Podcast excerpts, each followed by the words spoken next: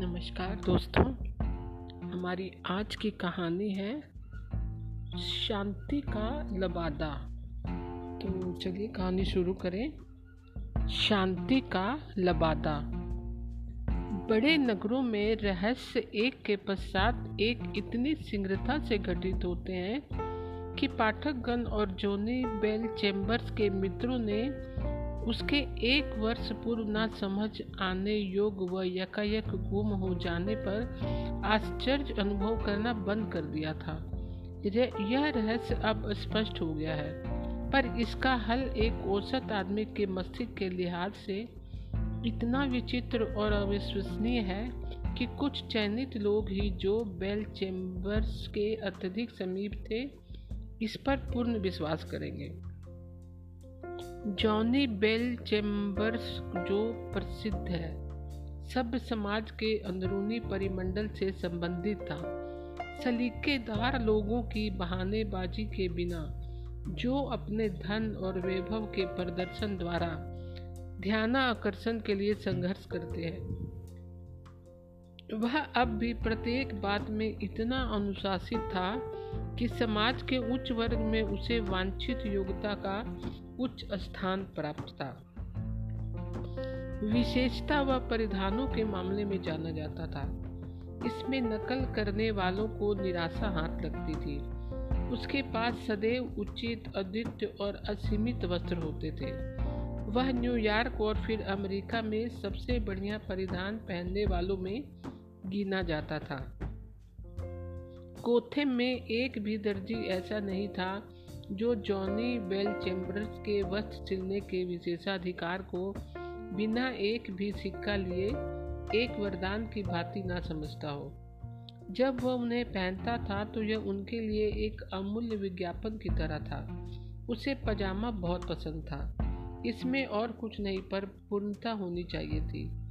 उसके घर में सदैव एक आदमी उसके वस्त्रों के ढेर इस्त्री करने में लगा रहता था।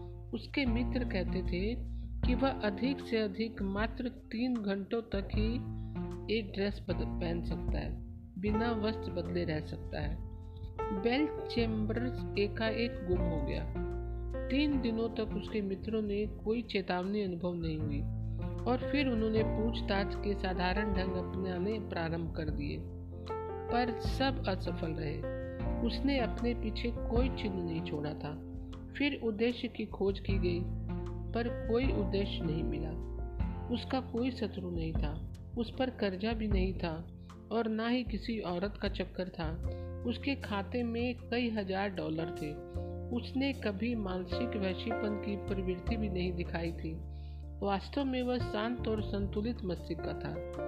गुम हुए व्यक्ति को खोजने का प्रत्येक साधन प्रयोग में कर लिया गया था, पर उसका कोई लाभ नहीं मिला।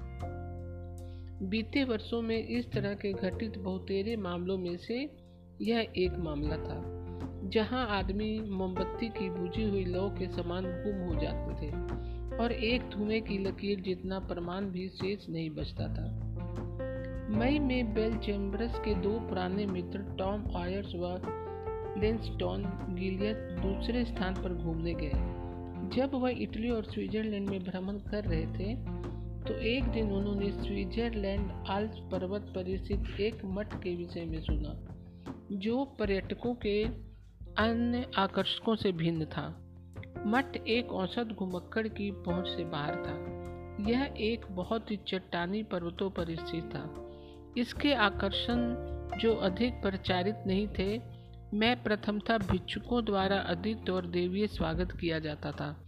तत्पश्चात पीतल के एक विशाल घंटे को इतनी शुद्धता और उचित ढंग से बजाया जाता था कि प्रतीत होता जा, होता था जैसे 300 वर्षों से जब से यह बना है यह ऐसे ही बजता रहा होगा। अंततः यह स्थापित हो गया कि उसकी चार दीवारी में आज तक किसी अंग्रेज़ के पाँव नहीं पड़े थे। आर्यन और गिलियम ने निश्चय किया कि इन तीन सूचनाओं का परीक्षण आवश्यक था। उन्होंने दो गाइडों की सहायता से ग्रांडो के मठ तक पहुँचने में दो दिन लगे। यह जमी हुई हवा से बहाकर लाई गई पहाड़ी के एक टुकड़े पर स्थित था। इसके चारों ओर जगह जगह बर्फ़ के समूह एकत्रित थे। उनके बड़े ही सत्कार के साथ उन भंतों द्वारा आगवानी की गई। जिनका कर्तव्य था कि वह यदा कदा आने वाले अतिथियों की देखभाल करें। उन्होंने बहुमूल्य सत्कार का प्रे ग्रहण किया और पाया कि यह दुर्लभ रूप से शक्तिशाली और पुनर्जीवित करने वाला था। उन्होंने सदैव प्रतिध्वनित होने वाली महान घंटी सुनी और पाया कि घुसर पत्थर की उन दीवारों में से वह एक अंग्रेज़ जिसके व्याकुल पाँव पृथ्वी के प्रत्येक कोने को रोक चुके थे की बजाय सदैव एक अग्रगणी यात्री थे। दोपहर के तीन बजे वह पहुँचे। दो युवा गोथामी बंधु क्रिस्टोफर के साथ मठ के विशाल आधे मार्ग में भिक्षुओं की कदम ताल देखने के लिए खड़े थे। वह दो के साथ कदम मिलाते हुए सिर झुकाए धीरे से आए। खुरधरे पत्थरों पर वह पाँव में खड़ाओं पहने निशब्द चल रहे थे। जैसे ही जुलूस धीरे से आगे बढ़ा, आर्यस ने अचानक गिलियस की बाह पकड़ ली। देखो, वह उत्सुकता से फुसफुसाया। वह जो अब ठीक तुम्हारे सामने, वह इस तरफ़, जो कमर पर हाथ धरे खड़ा है। यदि वह जॉनी वेल चेम्बर्स नहीं है तो फिर मैंने उसे कभी देखा ही नहीं है। गिलियम ने देखा और फ़ैशन के गुम हुए दर्पण को पहचान लिया। यह बुढ़ा बैल यहाँ क्या कर रहा है?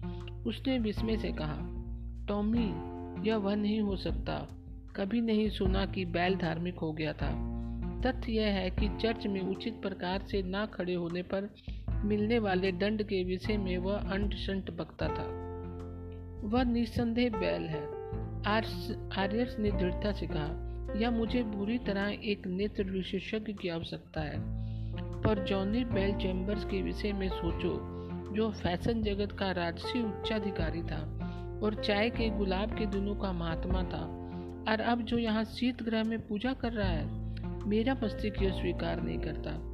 हमें उस हसमुख बुढ़े लड़के से पूछना चाहिए, जो यह सम्मानजनक कार्य कर रहा है। फंते क्रिस्टोफर से सूचना के लिए प्रार्थना की गई। अब तक भिक्षुक मठ में प्रवेश कर चुके थे। वह नहीं बता सका सका कि वह किसकी बात कर रहे थे। वेल चैम्बर्स, ओह, संत ग्राडो के पंतों ने अपने सांसारिक नाम त्याग दिए हैं। उन्होंने प्रतिज्ञा की है, क्या क्या आप सज्जन लोग किसी भंते से बात करना चाहते हैं? यदि आप मठ में आए और जिससे मिलना चाहते हैं, उसके विषय में बताएँ तो सम्मानीय अधिकारी निसंदेह उसकी अनुमति दे देंगे। आर्यस और गिलियस भोजन कच में पहुँचे और जिस आदमी को उन्होंने देखा था, उसके लिए भंते क्रिस्टोफर को संकेत कर दिया। हाँ यह जॉनी चेम्बर बेल चैम्बर्स था। उन्होंने देखा कि उसका चेहरा सादा था और वह अपने बंधुओं के साथ बैठा था और कभी ऊपर नहीं देख रहा था। वह एक भद्दे, भूरे कटोरे से शोरबा खा रहा था। दोनों यात्रियों को एक भंते से बात करने की अनुमति मिल गई थी और वह एक स्वागत कक्ष में उसके जाने की प्रतीक्षा करने लगे। जब वह अपनी खड़ाओं से धीरे धीरे चलता आया, आर्यस व गिलियस दोनों ने उसे उलझन और आश्चर्य के साथ देखा। यह जॉनी वेल चैम्बर्स ही था, परंतु इसका रूप बदल गया था। उसके चिकने चेहरे पर एक असीम शांति व पूर्ण प्रसन्नता के आनंद की उपलब्धि के भाव थे। वह गर्व से सीधा खड़ा था। उसकी आँखें शांति और दयालुता के प्रकाश से चमक रही थी। वह उतना ही साफ़ सुथरा था, जितना न्यूयॉर्क के दिनों में रहा करता था, पर वह कितने भिन्न वस्त्र पहने था। अब वह मात्र एक वस्त्र धारण किए प्रतीत होता था। खुरदुरे भूरे कपड़े का एक लंबा लबादा, जो एक डोरी से कमर पर बंधा था, और वह पाँव तक सीधी ढीली चुन के रूप में लटक रहा था। उसने अपने पुराने शिष्ट ढंग से अपने आगंतुओं से हाथ मिलाए। यदि इस मुलाकात में कोई अटपटापन था तो यह जॉनी बेल चैम्बर्स द्वारा अभिव्यक्ति नहीं हो रहा था। कमरे में कुर्सियाँ नहीं थी। यह बात करने को खड़े रहे। तुम्हें देखकर प्रसन्नता हुई बुढ़े आदमी।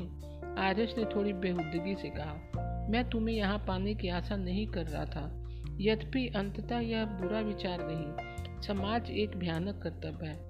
यह एक यह एक आराम ही होगा कि उस घूमते हुए चक्र को हिलाना और प्रार्थना, स्तुति, गान और यह सब जो तुम करते हो। अरे छोड़ो टॉमी। बेल चैम्बर्स ने प्रसन्नता पूर्वक कहा, डरो मत। मैं यह इन सब के साथ इसलिए करता हूँ कि ऐसा नियम है। मैं यहाँ भनते एम्ब्रोस हूँ। तुम्हें पता है, मुझे तुम लोगों से बात करने के लिए दस मिनट दिए गए हैं। तुमने यह जो कोट पहना है, कुछ नई शैली का लगता है। नहीं गिलियम क्या ब्रांडवे में अब इस प्रकार के वस्त्र पहने जा रहे हैं? यह तो वह, वही पुराना जॉली है, गिलियम ने आंदर्म पूर्वक कहा। तुम शैतान, मेरा तात्पर्य है कि क्यों? ओह, ऐसा तुमने क्यों किया, बुढ़े आदमी? अपने यह वस्त्र उतार फेंको। लगभग क्रदन करते हुए आरएस ने प्रार्थना की, और हमारे साथ वापस चलो। पुरानी भीड़ तुम्हें देखकर पागल हो जाएगी। तुम इस प्रकार के नहीं हो, बैल। अपना त्याग पत्र दो, या जो कुछ तुम्हें इस बर्फ़ खाने से मुक्त होने के लिए करना है करो। जोनी यहाँ तुम बीमार हो जाओगे। और हे ईश्वर, तुमने जुराबे तक नहीं पहनी हुई है। बेल चैम्बर्स ने अपनी खड़ाओं की ओर देखा और मुस्कुराया। तुम लोग नहीं समझते, उसने सांत्वना देते हुए कहा। तुम लोग बहुत अच्छे हो कि तुम मुझे वापस ले जाना चाहते हो।